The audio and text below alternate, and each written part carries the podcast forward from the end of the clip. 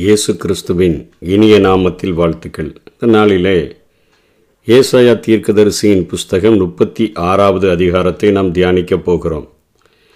இந்த ஏசாயா புஸ்தகத்திலே ஒன்றாம் அதிகாரத்திலிருந்து முப்பத்தி ஐந்தாம் அதிகாரம் வரையிலும் நாற்பதாம் அதிகாரத்திலிருந்து அறுபத்தி ஆறாவது அதிகாரங்கள் வரையிலும் தீர்க்க தரிசனங்களை குறித்து ஏசாயா எழுதியிருக்கிறார். ஆனால் இந்த முப்பத்தி ஆறு முப்பத்தி ஏழு முப்பத்தெட்டு முப்பத்தி ஒம்பது ஆகிய அதிகாரங்களிலே அவர் எங்கே ஏசைக்கியா ராஜாவினுடைய நாட்களிலே நடந்த அந்த சம்பவங்களை வரலாற்று நிகழ்ச்சிகளை அவர் எழுதியிருக்கிறதை நாம் பார்க்கிறோம்.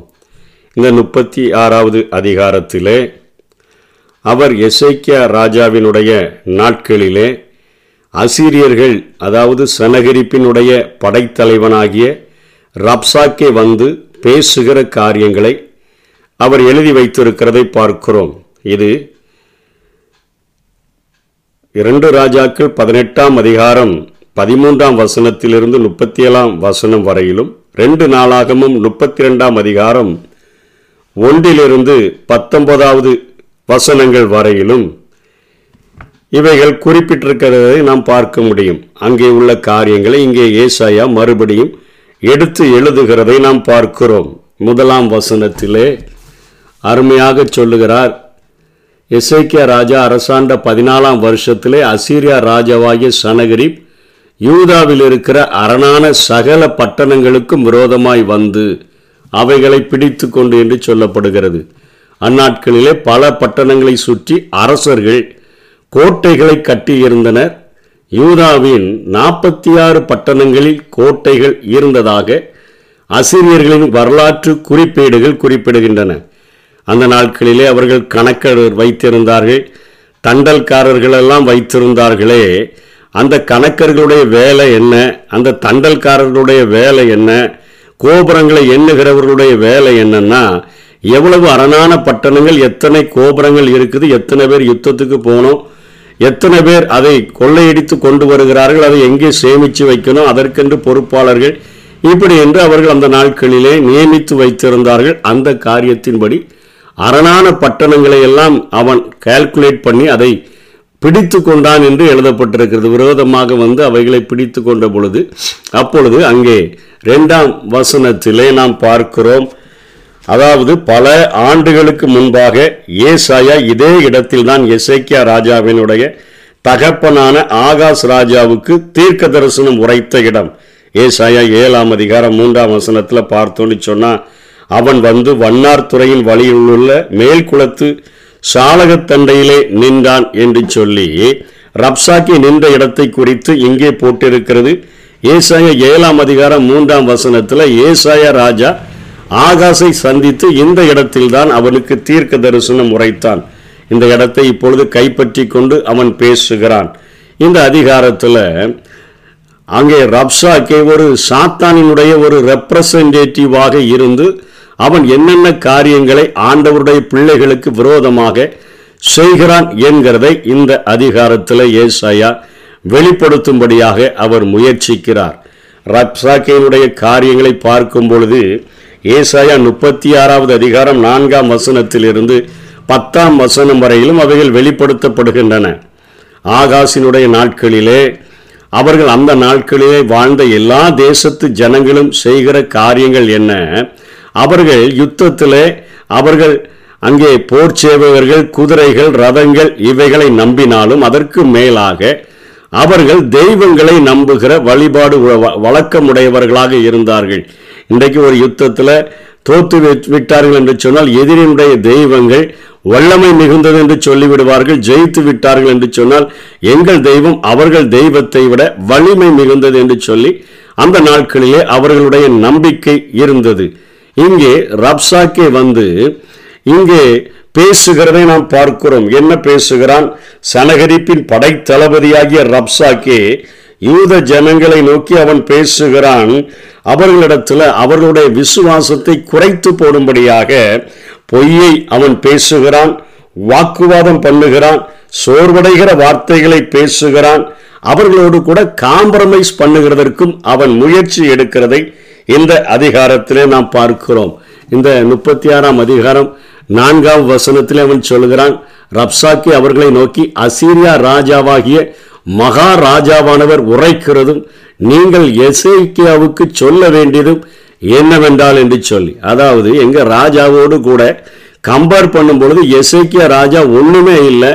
அவன் நம்புகிற எகிப்தின் ராஜா கூட எங்களுடைய பலத்தை விட மிகவும் குறைவான ஆளுதான் என்று சொல்லி அவன் அங்கே தன்னுடைய ராஜாவினுடைய மகத்துவத்தை குறித்து சொல்லிக் கொடுக்க ஆசைப்படுகிறான். ஒருவேளை எசைக்கியா சிறுவனாக அவருடைய பார்வையில் இருந்தாலும் எசைக்கியாவுக்குள்ளாக இருக்கிறவர் அவர் பெரியவர் என்பதை வேதம் நமக்கு கற்றுக் கொடுக்காமல் இல்லை. உலகத்தில் இருப்பவனிலும் உங்களில் இருப்பவர் பெரியவர் என்றே வேதம் சொல்லுகிறது. முதல் காரியத்தை சொல்லுகிறான். இன்றைக்கு நம்ம உலகத்தில் பார்க்கிற எல்லா பிரச்சனைகளை பார்க்கும் பொழுதும் அவைகள் நமக்கு பெரியதாக காட்சியளிக்கின்றன ஆகவே நாம் விசுவாசிக்கிற நாம் பதறுகிறவர்களாக காணப்படுகிறோம். பதறான் என்று வேதம் சொன்னாலும் நாம் பதறுகிறவர்களாக காணப்படுகிறதற்கு காரணம் இந்த நம்ம உள்ள இருக்கிற ஆண்டவரை பார்க்கிலும் உலகத்தில் உள்ள பிரச்சனைகளை பெரிதாக பார்க்கிறோம். ஆண்டவருடைய வல்லமையை புரிந்து கொள்ளுகிறதை பார்க்கிறோம். சாத்தான் அதை செய்து விட்டான் இதை செய்து விட்டான் அப்படி பண்ணிவிட்டான் இப்படி பண்ணிவிட்டான் என்று சொல்லி சாத்தானுடைய புகழ் பாடுகிறவர்களாகத்தான் நாம் காணப்படுகிறோம். அதைத்தான் இங்கே மிகப்பெரிய ஆயுதமாக ரப்சாக்கே முதல்ல பயன்படுத்துகிறான். எங்கள் மகாராஜாவானவர் நீங்கள்லாம் ஒண்ணுமே இல்லை எகிப்தும் ஒண்ணுமே இல்லை அப்படின்னு சொல்லி அவன் முதலிலே பெருமையாக தன்னுடைய காரியங்களை குறித்து சொல்லி மிக பெரிய பிரச்சனை ஒரு மலை போல பிரச்சனை உனக்கு விரோதமாக வந்திருக்கிறது என்பதை எசேக்கியாவுக்கும் அவன் அனுப்பின பிரதானிகளுக்கும் அங்கே இருக்கக்கூடிய ஜனங்களுக்கும் அவன் அங்கே சொல்லுகிறதை பார்க்கிறோம். அப்ப அதுக்கப்புறம் சொல்லுதான் நீ நம்பி இருக்கிற நம்பிக்கை என்ன? யுத்தத்துக்கு மந்திர ஆலோசனையும் வல்லமையும் உண்டென்று சொல்லுகிறாயே அது வாய்ப்பேச்சு என்று வேறு அல்ல. நீ என்னை விரோதிக்கும்படி யார் மேல் நம்பிக்கை வைத்திருக்கிறாய்? அவன் நினைக்கிறான் ஒருவேளை எகிப்தின் மேல நம்பிக்கை வச்சுட்டு தான் இவ்வளோ இவ்வளோ பெரிய காரியங்களை இவன் செய்கிறான். இவன் நமக்கு கப்பம் கட்டிட்டு இருந்தான் இந்த கப்பத்தை நிறுத்திட்டானா? அதுதான் பிரச்சனை. அதுக்கு தான் சண்டைக்கு வந்திருக்கிறான். சரியா வரி வரல. சரியா வருமானம் வரல இவன் கொடுக்க வேண்டியதே தேவையில்லை. இவன் இவன் தேசத்தில் அநேக சீர்திருத்தங்களை செய்கிறான். தன் தகப்பனால் சீரழிக்கப்பட்ட அந்த தேசத்தை அவன் கிட்டத்தட்ட பத்தொன்பது சீர்திருத்தங்களை செய்து தேசத்தை அத்தனையாக வழிநடத்தி கொண்டிருக்கிறான். ஆனால் அவனுடைய முயற்சியை முறியடிக்கும் வண்ணமாக இங்கே ரப்சாக்கே நின்று கொண்டு பேசுகிறான். நீ எதிர் மேல நம்பிக்கை வைத்திருக்கிறாய். இன்னைக்கு உலகத்தில் உள்ள எல்லா பிரச்சனைகளே நாம் மேற்கொள்கிறதற்கு வானத்தையும் பூமியையும் உண்டாக்கின கர்த்தரை நோக்கி பார்க்கிறவர்களாக இருக்கிறோம். வானத்தையும் பூமியையும் உண்டாக்கின கர்த்தரிடத்திலிருந்து எனக்கு ஒத்தாசை வரும் ஒத்தாசை வரும் பர்வதங்களுக்கு நேராக என் கண்களை ஏறெடுக்கிறேன் என்று தாவிது சொல்லுகிறான். ஒரு யுத்தத்தில் கூட தோற்று போகாத தாவிதனுடைய அந்த வெற்றியினுடைய ரகசியம் என்ன? எனக்கு ஒத்தாசை வரும் பர்வதங்களுக்கு நேராக என் கண்களை ஏறெடுக்கிறேன் என்று அவர் சொல்லுகிறார். எல்லா காரியங்களிலும் ஆண்டவரிடத்தில் விசாரித்து ஜெபித்து செய்கிற ஒரு தாவிது நம் வாழ்க்கையில் அருமையான ஒரு முன்மாதிரியாக எழுதப்பட்டிருக்கிறதை பார்க்கிறோம். இன்றைக்கு நம்முடைய ஜெபத்தினால நம்முடைய முழங்கால்களை முடக்கினால் நாம் செய்யக்கூடிய ஆண்டவர் நமக்கு செய்யக்கூடிய காரியங்கள் மிகவும் மகத்தான காரியங்களை நம்முடைய வாழ்க்கையில் அவர் செய்ய முடியும். ஆனால் மற்ற ஜனங்களின் பார்வைக்கு நம்ம ஏதோ மந்திரம் ஓதுகிறது போலவும் ஏதோ முழங்கால் படிக்கிட்டு என்னத்தையோ சொல்லிட்டா அவர்களுக்கு நடந்துவிடும் என்கிற ஒரு நம்பிக்கையில் இருக்கிறாங்களே இந்த நம்பிக்கை என்னன்னு சொல்லி அவன் கண்களின் பார்வைகளுக்கு என்னெல்லாம் தெரிதோ நம்ம யார்கிட்டெல்லாம் பழகிறோமோ அவங்கெல்லாம் இவனுக்கு ஆதரவாக இருந்து விடுவார்களோ என்று சொல்லி நினைக்கிறார்கள். இன்னைக்கு நம்ம பரலோகத்தில் வீற்றிருக்கிற வானம் எனக்கு சிங்காசனம் பூமி எனக்கு பாதபடி என்று சொல்லுகிற ஆண்டவரிடத்தில் பேசுகிறதை அவர்களால் புரிந்து கொள்ள முடியவில்லை. உலகத்தில் இருப்பவனை பார்க்கிலும் நம்மில் இருப்பவர் பெரியவர் என்பதை அவர்களால் புரிந்து கொள்ள முடியாத ஒரு சூழ்நிலையில் இருக்கிறதை பார்க்கிறோம். அதற்கு அடுத்தபடியாக இல்லாமையை குறித்தவன் அத்தனையாக ஏளனம் பண்ணுகிறதை பார்க்கிறோம். அவன் சொல்லுகிறான் நான் உங்களுக்கு இரண்டாயிரம் குதிரைகளை தருகிறேன். அதுல ஏறுகிறதற்கு உன்ட்ட முதல்ல போர் சேவகர்கள் இருக்கிறார்களான்னு சொல்லி பார் என்று சொல்லி அத்தனை அவருடைய நிலைமையை குறித்து ரெண்டாயிரம் குதிரை இல்லை. அதனால நீ எங்களை ஜெயிக்க முடியாது எதிர்க்க முடியாது என்று சொல்லி அங்கே இல்லாமையை சொல்லி அங்கே இசைக்கியாவை ரப்சாக்கே இகழ்வதை நாம் பார்க்கிறோம். அத்தனையாய் கேவலமாய் பேசுகிறான். பலத்தினாலும் அல்ல பராக்கிரமத்தினாலும் அல்ல என்னுடைய ஆவியினாலே ஆகும் என்று சொல்லி ஆண்டவர் வைராக்கியமாய் சொல்லி எல்லா வெற்றிகளையும் தன்னுடைய ஜனங்களுக்கு கொடுத்திருந்த போதிலும் கொடுத்து கொண்டிருந்த போதிலும் அவர்கள் பாவம் செய்கிற நாட்களில் மாத்திரமே அவர்கள் விட்டு கொடுக்கப்பட்டார்களே ஒழிய கர்த்தரை தேடின நாட்களிலெல்லாம் கர்த்தருடைய கரம் அவர்களுக்கு ஆதரவாய் இருந்தது. அவன் இங்கே ஏளனமாக பேசுகிறதை பார்க்கிறோம். நீ அவைகளில் ஏறத்தக்க ஏறத்தக்க அந்த போர் சேவகர்களை சம்பாதிக்க கூடுமானால் என் ஆண்டவனாகிய அசிரியா ராஜாவோடு கூட நீ சபதம் கூறு. நீ என் ஆண்டவனுடைய ஊழியக்காரனின் ஒரே ஒரு சிறிய தலைவனுடைய முகத்தை எப்படி திருப்புவாய் என்று சொல்லி அவன் அத்தனையாய் ஏளனமாய் பேசுகிறதை பார்க்கிறோம். இல்லாமையை சொல்லி நம்முடைய ஏழாமையை சொல்லி அவன் அத்தனையாய் ஏளமையன் பேசுகிறான். என்னை பலப்படுத்துகிற கிறிஸ்துவினாலே எல்லாவற்றையும் செய்ய எனக்கு பலனுண்டு என்று சொல்லி வேதம் போதிக்கிறது. நம்மை பலப்படுத்துகிறது. நம்ம எல்லா இடங்களிலும் நம்மை வெற்றி சிறக்க பண்ணுகிற தேவன் என்கிற வாக்கு தத்தங்களை நமக்கு கொடுத்திருக்கிறது. ஆனால் சத்துருவானவன் நம்முடைய இயலாமையை சொல்லி நம்மை சோர்வடைய செய்கிற அந்த வார்த்தைகளை பேசுகிறதை பார்க்கிறோம். கடைசியாக அவன் ஒரு காம்பிரமைஸை கூட அவன் செய்கிறதை பார்க்கிறோம். என்ன? காம்பிரமைஸ் செய்கிறான். எசைக்கியாவினுடைய சொல்லை கேளாதிருங்கள். பதினாறாம் வசனத்தில் அசிரியா ராஜா சொல்லுகிறதாவது நீங்கள் என்னோட ராசியாகி என்னோட காம்ப்ரமைஸ் ஆகிருங்க காணிக்கையோட என்னிடத்துல வாங்க. நான் வந்து உங்களை தானியமும் திராட்சை ரசமும் உள்ள தோட்டமும் உள்ள தேசமும் அப்பமும் திராட்சை ரசமும் உள்ள தேசமாகிய உங்கள் தேசத்துக்கு ஒப்பான அதே போல அதாவது ஈக்குவல் டு ஒரிஜினல் அப்படின்னு சொல்றது மாதிரி அப்படிப்பட்ட ஒரு தேசத்தை உங்க தேசம் பாலும் தேனும் தே ஓடுகிற தேசம் என்று தான் ஆண்டவர் தந்திருக்கிறார். ஆனால் அதற்கு ஒப்பான தேசத்துக்கு அழைத்து கொண்டு போகும் அளவும் அவனவன் தன் தன் திராட்சை செடியின் கனியையும் தன் தன் அத்தி மரத்தின் கனியையும் புசித்து அவனவன் தன் தன் கிணற்றின் தண்ணீரை குடியுங்கள்.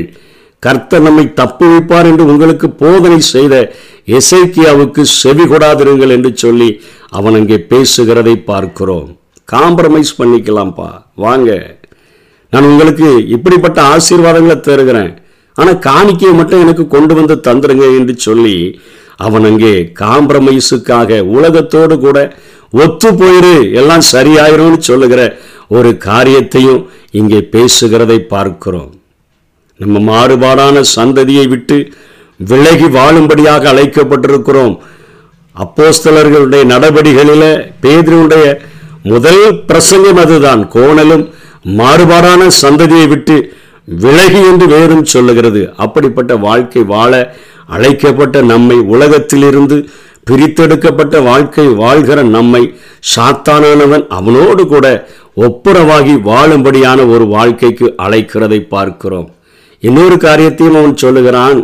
அங்கே பதினெட்டாம் வசனத்தினுடைய பின்பகுதியிலிருந்து பத்தொன்பதாம் வசனத்தில் சொல்லுகிறான் ஜாதிகளுடைய தேவர்களில் யாராவது தங்கள் தேசத்தை அசீரியா ராஜாவின் கைக்கு தப்புவித்ததுண்டோ ஆமாத் அர்பாத் பட்டணங்களின் தேவர்கள் எங்கே?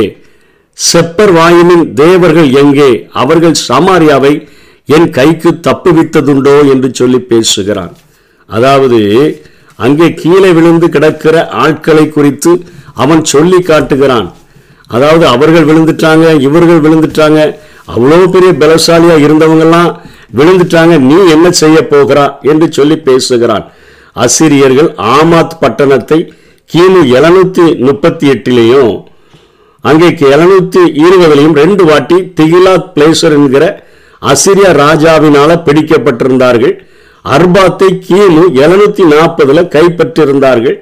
இஸ்ரேலின் தலைநகராகிய சமாரியாவை கிமு எழுநூத்தி இருபத்தி ஒண்ணுல அசீரியர்கள் அதை கைப்பற்றியிருந்தார்கள். இது ரெண்டு ராஜாக்கள் பதினேழாம் அதிகாரத்தில் மூணுல இருந்து ஆறு வரையில் சொல்லப்படுகிறது. சீரியாவின் தலைநகரான தமஸ்குவை கிமு எழுநூத்தி முப்பத்தி ரெண்டுல தீலா பிளேசர் கைப்பற்றியிருந்தான். இத்தனை காரியங்களையும் அவன் அங்கே சொல்லி மிரட்டுகிறதை பார்க்கிறோம்.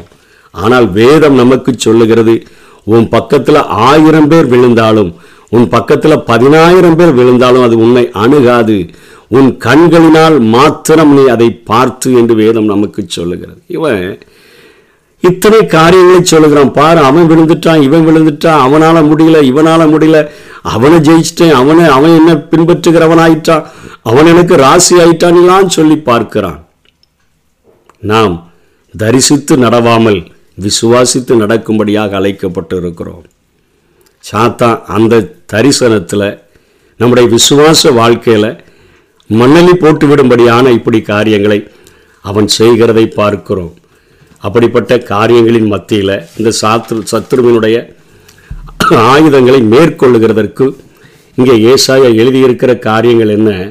இருபத்தி ஓராம் வசனத்தில் அவர்களோ அவனுக்கு ஒரு வார்த்தையும் பிரதியுத்தரமாக சொல்லாமல் மௌனமாக இருந்தார்கள். அவனுக்கு மறு உத்தரவு செல்ல வேண்டாம் என்று ராஜா கட்டளையிட்டிருந்தான்.